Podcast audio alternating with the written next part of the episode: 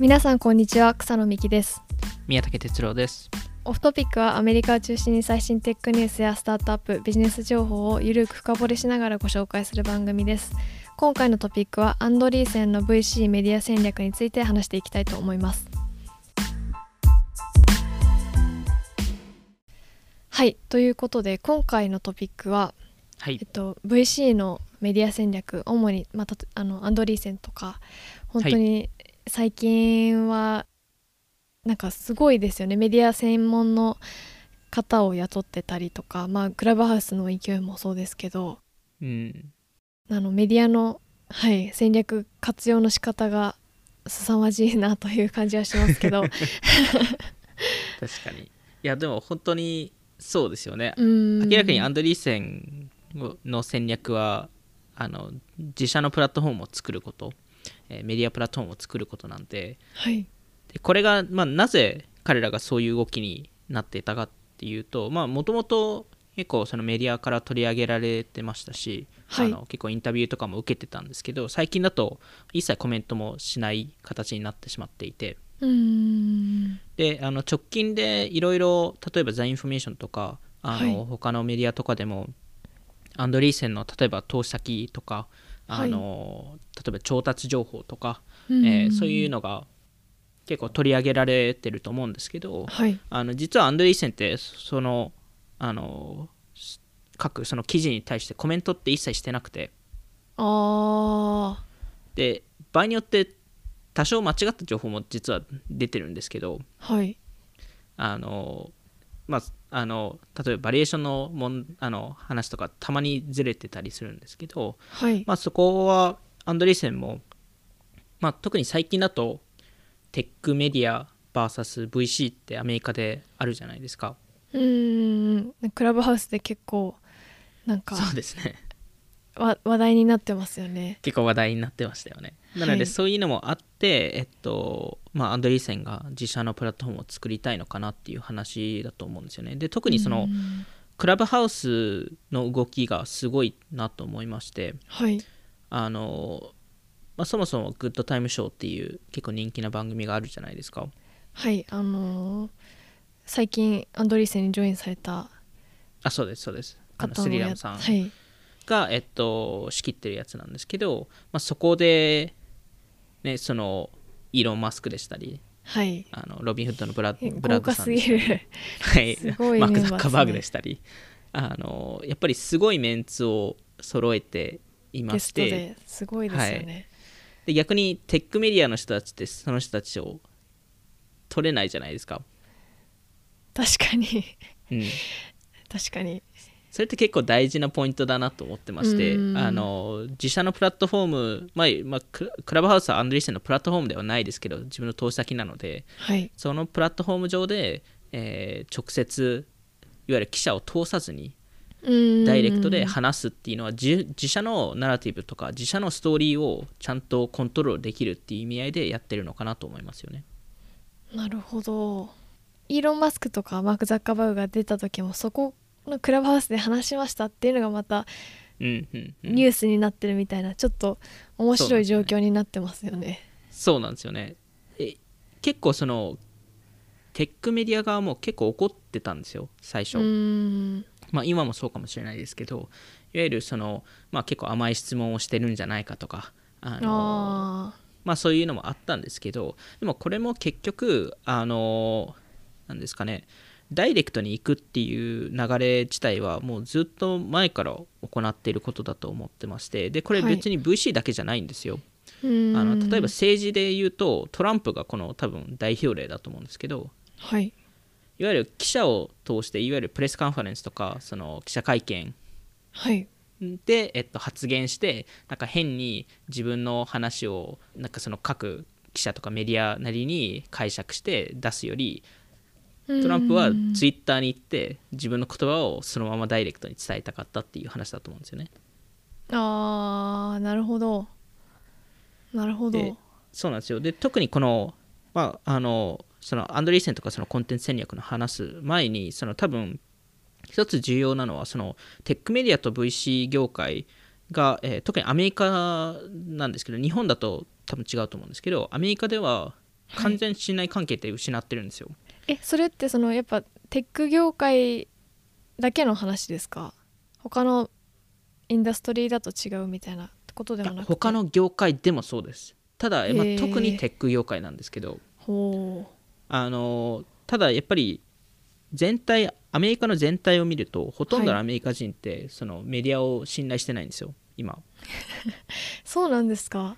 まああの複数なあの間違ったことをお互い言う言ったりしますしやっぱりメディアがえっとあのそれこそあのナナバルさんってあの VC 業界とかあのはい。スタートアップ業界ですごい有名な方いるんですけど、はい。彼が言ってたのがそのインターネット、まあ、特に SNS とかですよねの,、はい。あの影響でそのファクト、まあはい。真実が、えー一般化されてしまったと、真実の報道が、はい、まあ、いわゆる、えっと、あの例えば地震が起起こりましたとかあの、はい。なんえーコロナで何人亡くなってしまいましたとか、はい。えーなので結果として、えーほとんどのオンラインでしたりオフラインのメディアは、えーそのオピニオンの方に完全寄せてしまったと。うーん。なるほど。でそういうそれをやってしまうと大体のメディアもそうなんですけどそうすると自社の、まあ、アジェンダ、まあ、自社のあの目目的があってこういう話ニュースを伝えたいとかこういうふうに伝えたいっていうのがどんどん出てきてしまうのでちょっとそうするとバイアスはかかりますめかなりのバイアスがかかってしまいますと。でもともとニュースってバイアスがかかるものなのでそれはそれで、まうんあの問題でもないと思うんですけどかなりバイアスがかかってしまった時にそれはそれで間違いっていう話だと思うんですよね。うーんで、まあ、しかもインターネットがそのバイアスをつけたっていうだけではなくてはい。各そのメディア業界のあの収入源をだいぶ減らしたんですよね。真実のいあの一般化によって。そうですね、まあ、いわゆるそのいろんなインターネットのサービスが出てきたじゃないですか、そのはい。クレイグズリストでしたり、Google、Facebook でしたり、はい。例えばサブスクあたりだと Netflix、Spotify とか、まあ、最近だとサブスタックとか、うーん。いわゆるそのあのメディアが広告収入を得ていたものを Google とか Facebook が取ってしまったんですよね、結果として。うーんなるほど。それによって、まあ、その各メディアのファクトチェックとかそういうのができなかったりとかあとはそのインターネットのスケジュールに合わせるって、まあ、いわゆる何回もコンテンツ配信しないといけないのではい。そうするとファクトチェックがしにくかったりでしかも彼らを通さなくてもダイレクトでいけるようになってしまったので。そうするとなぜメディアを通し通さないといけないっていうことになっちゃうんですね。あのクラブハウスの話を聞いてるとなんていうか、関係者だけで情報発信するのとうんうんうん。もメリットもありますし、そのニュースっていう記者の方を通したなんかメディアの発信の良さみたいなのもあるじゃないですか。その第三者が発信している。そうでまあ、そのどっちもどちらもバイアスはどちらもかかってしまうんですけどうん。なんか難しいなって思いまあ、むますね。本当に難しいですよね、うん。それこそそのもともとはその記者の役割ってそのあの、まあ、バイアスはもちろん多少かかるもののはい。あのある程度その真実を求めて何かについて報道、まあ、レポーティングするっていう形だったと思うんですけどまあ、それこそそはい。のセラノスとかの、えっうん。と、あれもあのウォール・ストリート・ジャーナルがの記者が発見したものなので、はい。それはそれですごい良かったと思うんですけど、まあ、特に最近のメディア、まあ別になんか名前を言う言う言うつもりはないですけどやっぱりバイアスはすごいかかってるのが分かりやすくてでそれって別にあの右、まあ、特にその政政治的なあの形で言うとすごい分かりやすいんですけど右寄りですと FOX ニュースとかがよくあの、まあ、結構デタラメなことを言言ったりとか嘘を言ったりとかそういうのもあってそれをすごいバカにするあの左寄りのメディアとかいるんですけどでも最近ですと結構左寄りのメディアも結構すごいバイアスなことを言ってたりなんかバイデンとトランプが同じことを過去に言ったのになぜかトランプはすごい批判されてかバイデンはすごいいいいい風に見見見られるとかその報道の仕方っていうのが結構その、まあ、矛盾してるんじゃないかっていう話は、まあ、あのそれは本当にあると思うので。うん。なので、まあ、それに対してそのテックをよりネガティブに書いてしまうと、まあ、テック業界もそれに対して批判してしで自社で行こうかってなっちゃうんですよね。なるほど。で特に最近ですとそのそのん今は政府も結構信頼を失って、まあ、特アメリカですけど、はい。あので次に会社が結構信頼を失ってて結構最近ニューヨーク・タイムズも信頼しなしなしない人って結構増えてるんですよ。へえニューヨーク・タイムズですら。それはびっくりです。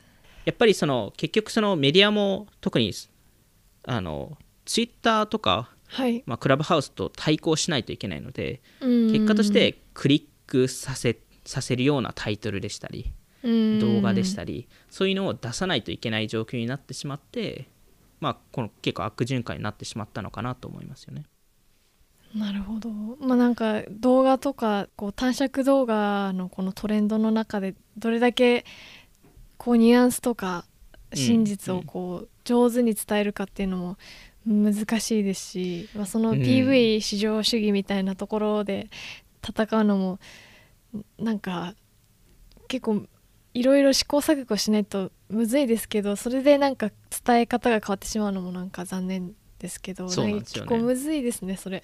難しいです。めちゃくちゃ難しくて、まあ、でも明らかにその流れとしては、まあ、前もオフトピックでもよく話してるそのクリエイターエコノミーってあると思うんですけど、やっぱり個人の、うん。えっと、ブランドに信頼ってあの偏偏ってるんですよね今。はい。でそうすると結構 VC ってちゃんとした情報をは発言したりとか、まあ、特に Twitter とかでは割と人気な人も多いので、はい。だからこそ彼らがニュースレターとかポッドキャストとかクラブハウスの番組とかを作るとより信頼されて逆に言うとそういう人たちが集ま集まってまあアンドリーセンはまさにそうだと思うんですけどそうするとメディアに本当に対抗できる情報源になってしまうんですよね。うーん。なので、まあ、そこは特にそのアンドリーセンが、あの今回の、まあ、クラブハウスの件もそうですし自社のメディアプラットフォームを作るっていうのも話しているんですけどやっぱりあの VC 業界としても結構その進化してるなと思ってましてはい。このアンドリーセンは今回これですごいディストリビューションをも持つようになったのででさらにいろんなポッドキャストもやってるじゃないですか。そうですね。あのニュース系のうんポッドキャストもやってれば、そのポクラブハウスより前からまあポッドキャスト結構やってますもんね。記事も書いてますし、そうですよね。確かに。去年末のなんかソーシャル系の解説のやつなんかすごかったですよね。すごかったですね、うんなん。かちゃんとなんていうかサイトもそれ用のうん LP 作ってま LP というかサイト作ってましたよね。いや本当そうですよね。それ用のサイト作ってレポートとていうかうんすごい、うん、結構デザインも凝ってて。いやー。そうなんですよ。なんで本当に VC まあよくアンドリーセンもこれよく言われることなんですけど、アンドリーセンってメディア企業でマネタイズが VC だっていう話もあって。うで特にまあこれってその VC 業界全体がその個人のブランドもしくはディストリビューションはい。っていう2パターンに寄ってるのかなっていうところで。うーん。でそこをまあどっちか持ってないと、えーはい。まあ、今後戦えないっていう話が今後出てくるのかなと思ってまして。で、まあ、その流れで結構そのコンテンツ制作をする VC ってすごい増えてまして。はい。で逆に VC がメディア化する動きとメディアが VC 化する動きっていうのが両方出てきてると思ってますと。はい。でまあそのまあいくつか代表例はあるんですけど、まあ、アンドリーセンはまさにその代表例なんですけどそれ以外にあのハリー・ステビングさん。あー。ポッドキャスターの。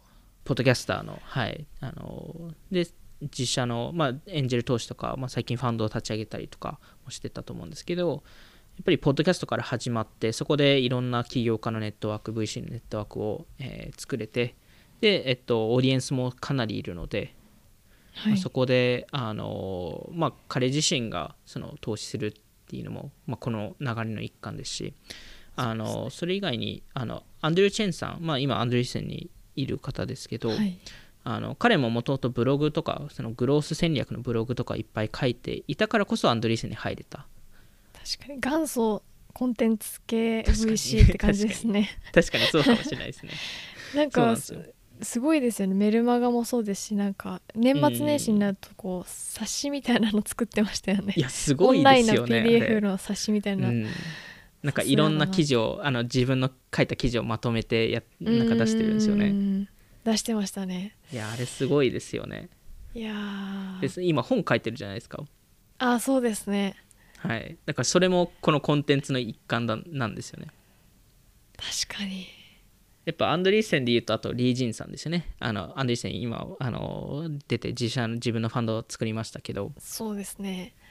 やっぱりパッションエコノミーのブログを書いて。うん。でその影響でやっぱり自分のテーマを作れて。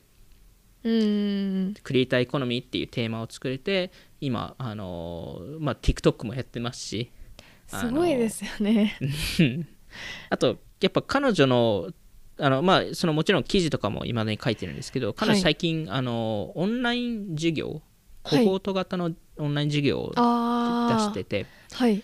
でそれがそのクリエイターエコノミーについての授業でしたり最近ですとそコホの型の授業っていうのはどういう？えっと、コホート型の授業っていうのはその、えっと、短期間で、えっと、小さいグループでああなるほど。あのそのまあそのオンラインコースを受けるっていうことなんですけど、まあ、はい。そのコホート型の一個の重要なポイントはそのあの先その先生から一方的に教えてもらうのだけではなくて生徒同士が話し合ったり、ディスカッションの場を設けたりとか、まあ、結構アメリカでは一部の学校がこういうことで結構やってるんですけど、はい。なん多分日本でいうゼミとか多分そっち系に似てるのかな。そうすみません。僕がゼミ入ってなかったんで分かんないんですけど。なるほど。確かに。多分そういう系だと思います。ちょっとワークショップっぽさもありそうですね。へまさえなんで最近ですとあのリー・ジンさんもそのあのエンジェル投資のにどういうふうになるのかっていうああの授業も立ち上げたりとかもしてるので、まあ、結構そういうその教育面でも、えっと、コンテンツ制作をしてる人もいればそれ以外にあの Lerer Hippeau っていう VC のメガン・ロイストさんっていう方がいるんですけど、彼女は、えっと、あの Z 世代向けのあの VC スラックコミュニティを作ってますよね。それってなんかどういったかその起業家の人もいれば VC の起もいます。で VC の人もいます。で、えっと、僕も入ってるんですけどはい。そこで実際に多分 2, 2件ぐらい投資してますね。ええすごい。なんで、あ、あの結構あのちゃんとしたコミュニティなんで今多分うん。6000人以上いるんですかね多分。なんかそれはなんかどういった会話がなされてるんですか？えっといろんな会話が、えっと、あるなんんですけど。かサービスローンチしたよみたいな。えっとサービスローンチは実はそんなになくてですね。へええっと、結構そのカテゴリー別のチャンネルがあるんで例えばその B2B のチャンネルがあったり、D2C のチャンネルがあったりアーリーステージのチャンネルがあったりそこでなんかこういう会社がありますよでしたりこういうあの、えー VC とあのスタートアップをつなげるサービスがありますよとかあとはそうんの最近その、えーディールフローっていうチャンネルがあるんですけどそこでこういう案件があるんですけど他の人参加しませんかとか。へえ面白い。結構なんか幅広くあるんでそこで僕もその D2C 企業が今調達してるんですけど興味ある人は、あのここにメールしてくださいとか。でそこにメールしうんて実際にその会社と会ったりとかはしてますね。へえでもやっぱりリー・ジンさんとかもこのこの今の Z 世代の方もそうですけど、うん。なんかコミュニティを作るっていうのもやっぱうんキーワードなのかもしれないですね。確かに。本当に多分そこはまさにそうでん。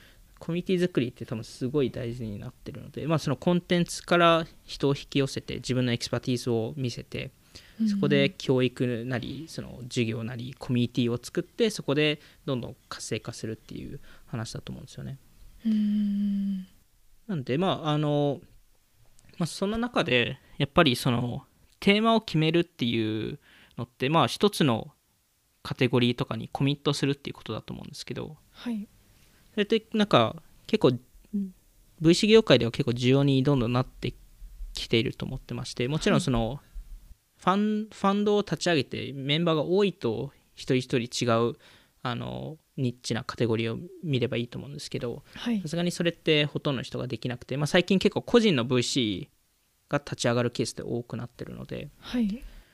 その中でそのジェネラリストなファンドを作るのって結構厳しい状況でもあるのである程度そのカテゴリーに絞って、えーまあ、特にそのコンテンツを配信する上で全般浅く広くコンテンツを作ってしまうと、あ特にアメリカってもう大量にコンテンツがあるので。そうですよね。何でも何コンテンツあるじゃないですか。結局だ何も刺さらん。まあまあみたいな。いやまさにまさに。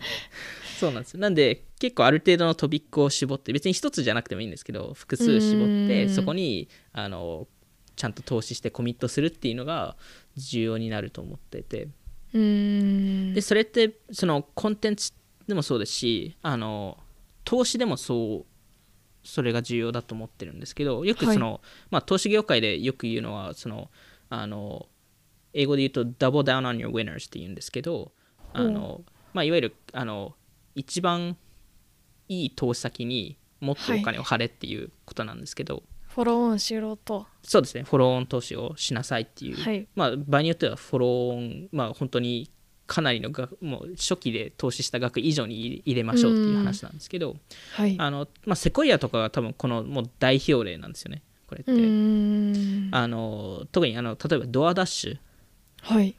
の、えっと、あの投資家でもあって、まあ、かなり儲かってるんですけど、はい。あの実はまあセコイアってドアダッシュのシードラウンドって見送ってるんですけどうーん。あの結局シリーズ A でリードして確かはい。15億とか17億円ぐらい投資してるんですけど、それで会社の20%ぐらい取ったんですけどその後に結構そのドアダッシュもまあいろいろ調達してただい一時期すごい事業もちょっとフラットになって、まあうん。あの全体の投資関係も良くなかった時にはい。セコイアがもう一回リードすることを決めて。おで結果としてあのドアダッシュが上場する、えーするまでセコイアって200億円以上投資してるんですよドアダッシュに200億円？はい。すごい、最最初の投資が15億円だったんですけど。うわめちゃくちゃフォローオンしてますね。そうなんですよ。それで結局15%ぐらい保有してて。おー。でも今そのドアダッシュの時価総額って50ビリオンで。セコイアの価値で言うと多分7ビリオン以上あって。すごい。まあちゃんとそこにコミットしたっていうのはすごいなっていうところですよね。いやーすごいですね。いやすごいですよね。まあでもそれが最近だとあのコインベースが上場したじゃないですか、はい。えー実はあのそこアンドリーセンも入ってるんですけどアンドリーセンが、まあ、セコイアと割と似たようなことをやっててはい。あのただ彼らはその追加のラウンドで出資とか、まあ、もちろんそういうこともやってたんですけど、はい。2019年と2020年の間にかなりセカンダリーの市場で既存の株主からコインベースの株を買い取ってるんですよ。へえアンドリーセンのあの投資テーマの一つがやっぱりビットコインとか仮想通貨なのではい。そこにもう完全投資をするっていう。で今のマーケットの、まあ、短期的なところは無視してはい。長期的に儲かるって彼らは信じてこれをやってたのでもちろん失敗する可能性もあったのはあったんですけどはい。あのここの多分重要なポイントっていうのがそのん市場のタイミングを伺って投資するのってあんまり良くなくて。うーん。わからないんですよね結果として。はい。あのこのタイミングで投資するべきかこのタイミングじゃないかっていういわゆるそのこの時価総額がこの今の状況だと高いっていうのはうん。確かに高いかもしれないんですけど、あそれ分かったらもまあそうですよね。う最高ですけどね。そうなんですよ。なんで、はい。け結果としてうん。VC として重要なのは、あのそのすごいアップサイドがあるものに投資をし続けることっていうことででそこに対してそこを見失見失わないっていうのが大事だと思っていて。深いですねその言葉は。でそれってでもすごい難しいんですよ。いわゆるその短期的うにん。結構すぐフィードバックってもらえたりするんですよね。あの投資って。でもそれはと、はい。フィードバックって結構間違ってるケースが多くて。うん。でただ短期的にそのフィードバックが返ってくるんであのそれが正しいと思っちゃうんですよ。そこで行動がそそ同じ行動が繰り返されることになってそれで短期的に市場市場を見る人がどんどん増えてくるんですけどでうん。これこれの説明をだとするには一個事例がありましてあのアルティメーターっていうあの VC が、まあ、VCP ファンドがいるんですけど、はあそこが2014年に、まあ、いわゆる結構ビットコインに興味を持っていてはい。で、えっとまあ、ビットコインとか仮想通貨の市場がもう圧倒的にアップサイドがあると彼らは信じてまして、はい。はいでその時に、えー、21.co っていうあのスタートアップに投資を考えてたんですよね。はいああのアンドリーセンも投資してるところなんですけどで結果そのその判断は見送ったんですよ。アルティメーターはですか？はいアルティメーター。あのアンドリーセンは入れたんですけどはい。あのアルティメーターやめてでその後にまあその数ヶ月後とかにビットコインの価格が元々彼らが投資しその会社に投資してたしようとしてた時はビットコインの価格が、えー1200ドルとかだったのがうん。300ドルまで落ちたんですよ。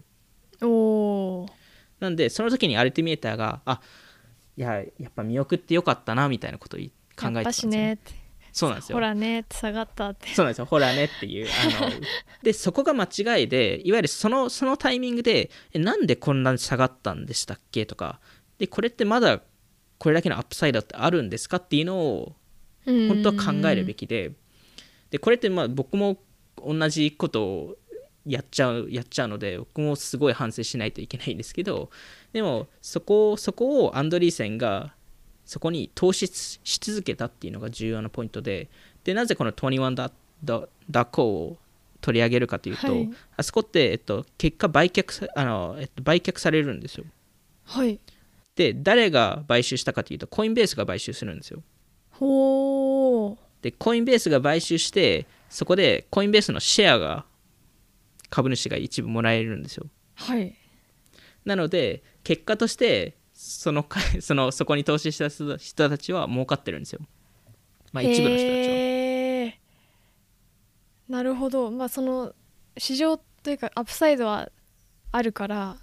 そうなんですよ投資しておくべきだっていうの判断が正しかったっていう。そうなんですよ。なんではあ VC の仕事っていうのが、まあ、でこ最近のそのその次世代 VC 候補とか、まあ、アンドリーセンもそうですけどやってるのが明らかにそのアップサイドが圧倒的にある領域のテーマを決めて、そこに対してコンテンツをいっぱい出してそこの,、えうん。ーそのあのアメリカでいう thought leader っていうんですけどそこの、まあ、いわゆるその、えーまあ、先進的なことを発信してる人たちとして名前を知られてそこにいいスタートアップが集まってそこに投資するっていう仕組みをやってるんですよね。なるほど。でそれってリー・ジンさんはクリエイターエコノミーでそうそういうことをやってまして、はい。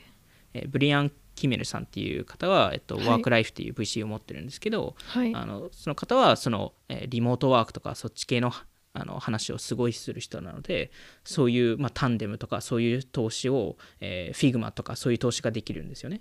へえちょっとそれは本当に特化しないといけないですね、そうなんですよね。でやっぱり今のあのアメリカのスタートアップ業界特に VC のアーリーステージの業あの投資でいうともうあの入れないんですよね。いい案件に。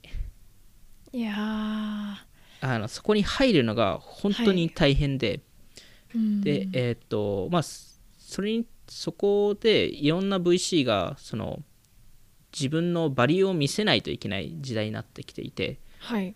昔だとやっぱり企業で選んでたっていうのがやっぱり個人しかも個人で何ができるのっていう話にななるのでアメリカでアメリカの VC 業界で「Let me know how I can be helpful」っていう、えーなんなんて言えばいいんですかね。まあかよく言うセリフ？よく言うセリフ。あるあるある？VC あるあるみたいなことですか、ね、VC あるあるですね。があるんですけどよく、はい。あのメールとかよく言葉でも言うんですけど、はい。あの、えー翻訳すると奥さんさんどうどういうふうに言えばいいんですかね？えー何かできることがあったら言ってください。あそうですそうです。そうです。はない。まさにそういうことなんですけどうん。よく VC が言う発言なんですよ。僕もうんめちゃくちゃ言ってた私も反省を込めて言ってることがありますね。それが最近だと、Let me show how I can be helpful に変わってると思ってるんですよ。うーん。別にそれを言言ってるわけではないんですけど、はい。より自分の価値値を最初から見せないといけないっていう話になっていて、それこそ最近あの調達したランプっていう、えーコーポレートカードを提供する会社があるんですけど、そこの投資を投資ラウンドに参加するためにうん。ある投資家が130ページの deckを作ってでその deckの内容がそのランプっていうプロダクトについて競合との比較、えーカスタマーのアンケート戦略それそれ以外にしかもそれ以外に、えー多分10人以上の、えー人にランプあのいわゆる顧客候補にランプを紹介してへえでそれで結果としてでもリード取れなかったんですよ。おお結果としてアロケーションをもらえたんですけどリードをもらえなくて、うん。でもそれだけいい案件ってすごい VC たちが集まってくるので。なるほど。やっぱはい。うん、入るのが大変ですね今は。確かに本当にまあ昔、まあ、今までの VC の人も優秀な方とかすごくいいうん VC の方、多分そういうことをやってきたと思うんですけどこうそれをやらないと本当にいい案件に入れないっていう状況うにん、さらになってきてるって感じなんです。そうなんですよね。でどんどん結構優秀な VC がどんどん増えてるのでアうん。メリカでも。なのでどんどん戦いになってきていて。ただやっぱりやっぱりなんでみんなこういうまあ、いい案件に群がるかっていうともちろん儲かるっていうところはあるんですけどやっぱりそのですかねトテック業界のトップ例えば30%の企業はいに投資ができればでうん。5年から10年ぐらい持ち続けることができれば絶対に儲かるんですよ。もちろん一部は失敗しますけど全体的に見ると絶対儲かるんですよでいい会社にどれだけ投資ができるかっていうのがすごい重要であの幅広くベットするのではなくてトップティアのところにとりあえずベットし続けるっていうのが重要なんで。でそれってななぜそこにいろんな人がお金を張ってすごい競争になってるかというとはい。多分、地球の歴史上でこれだけアップサイドがあるものってテクノロジー業界以外今のところにないんですようーん。だからこそはい。こういう会社に投資できる切符を持つ人ってそのアクセス権を持つ人っていうのがすごい儲かるんですよね、まあ、だからこそこういうコンテンツ戦略とか一つのテーマに絞って自分の価値を見せていい案件にひたすら投資し続けるっていうサイクルを結構 VC が作らないといけない時代になってきてるのかなと思います。うーん面白いですね。なんかやっぱり本当に VC 一番最初の世代一番最初の世代というかそのうんうん。やっぱコミュニティがすごくせんなんていうか人も少なかったですし今より、うんだからなんかいい案件ってすごくそのコミュニティだけに集まってるのかなって思っててでも今だともっと面白いスタートアップってどんどんいろんなとこでできててうん。でなんかそこに入り込むのにはなんかちょっとまた今までの戦い方とはちょっとやっぱ違いますよね。ちょっと違いますね。だいぶ変わり変わってきてますね。でもまあやっぱりそのインナーのコミュニティっていうのはもちろん大事だなと思うんですけど。めちゃくちゃあります。今だにシリコンバやっぱレーでは。りそうですよね。でもなんかあの新しい世代のコミュニティになってるなっていうのはあります。確かに。あるなとはちょっと思います。確かに。その新しいコミュニティにもアンドリーセンとかそういうのも入ろうとしてますしそれに入り込めてるのがすごいですよねアンさドリーセンが。すさすがです。さすがです本当にそこは、新世代のコミュニティにもちゃんと入り込めてるというか。まあ、新世代一部生んでるっていうのもそうなんですよね。確かに。それは。リージンさんとかもまさにそうじゃないですか。新世代の VC ですけどあん元アンドリーセンの人なんで。確かにそれはそうですね。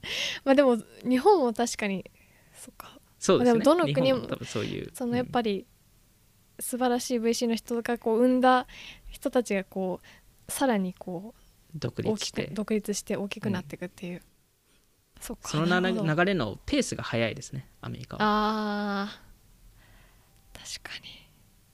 本当に若い人は多いですもんね。超優秀10代の V- ですうん。うん。超優秀です。本当に。やなるほど。ばいです。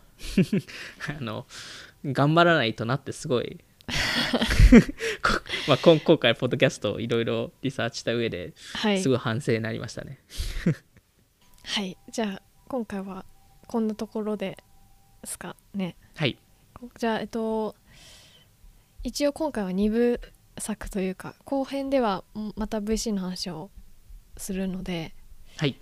どんな話かだけちょこっとだけあそうですね。予告してもらっていいですか？はい。えっと、まあ、今回は結構そのコンテンツ戦略とかそういう話をしてたんですけど、はい。えっと、次回はそのまあその実際の投資にあたって結構そのプレイヤーがどんどん増えてきているのと、まあ、結構その,、あのレーターステージからアーリーステージのシフトがすごい起こっていたりとかあとはその各ラウン各、まあ、ラウンドステージごとのはい。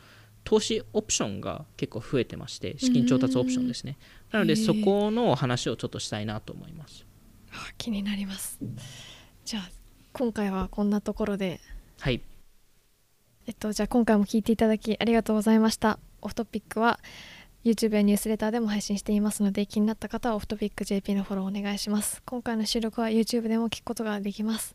また次回お会いしましょう。さようなら。さよなら